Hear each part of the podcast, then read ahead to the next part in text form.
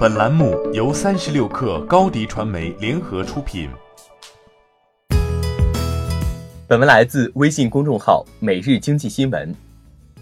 在本月初，瑞幸还通过设备融资租赁手段，将咖啡机等物品抵押借债四千五百万元。四月十八号，瑞幸就迎来一笔巨大的融资，成功续命。据路透社、金融时报报道。瑞幸近日从星巴克最大主动投资者、全球最大资管公司贝莱德等投资者处筹集了1.5亿美元资金。瑞幸咖啡的投后估值达到了29亿美元，较去年12月的估值增加了7亿美元。北京时间本周四，瑞幸在一份声明中表示，这笔投资中有1.25亿美元来自贝莱德管理的一支私募股权基金。然而，瑞幸并未透露此轮募集的资金用途。除了新进的贝莱德外，瑞幸咖啡已经拥有新加坡主权财富基金和中金公司等投资者的支持。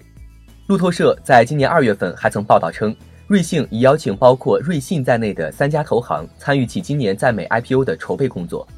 消息人士上月还对路透表示，瑞幸董事长还向高盛和摩根士丹利等投行寻求至少两亿美元的贷款。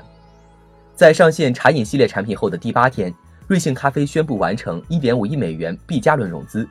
但更值得注意的是，此次领投的是星巴克股东贝莱德。在业内人士看来，瑞幸咖啡想要持续发展，必须回归到盈利这个核心问题上来。按照星巴克四月十七号周三的收盘价计算，贝莱德持有星巴克股票总市值达六十一点四亿美元。此外，今年二月的分红中，星巴克每股分红零点三六美元，也就是说，贝莱德此次直接从星巴克获得红利约三千二百五十三万美元。对于贝莱德的这笔投资，业内有观点认为，瑞幸拿到这笔钱倒在其次，更重要的是获得美国主流投资者背书。不可否认的是，瑞幸还在不断烧钱，并且还没有盈利的时间表，这是公众对瑞幸的普遍认知。但如今看来，并没有赚钱的瑞幸咖啡在投资者，尤其是美国投资者的视野中越来越活跃。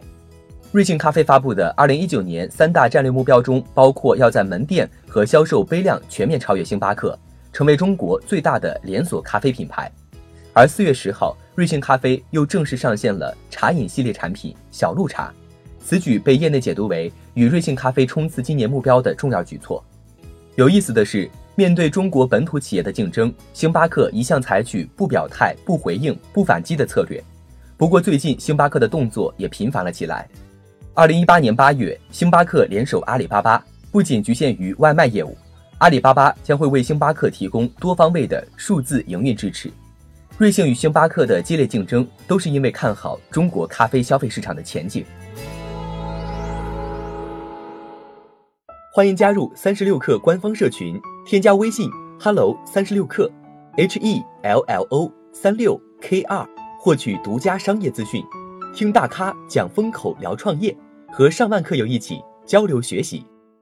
高迪传媒，我们制造影响力。商务合作，请关注公众号高迪传媒。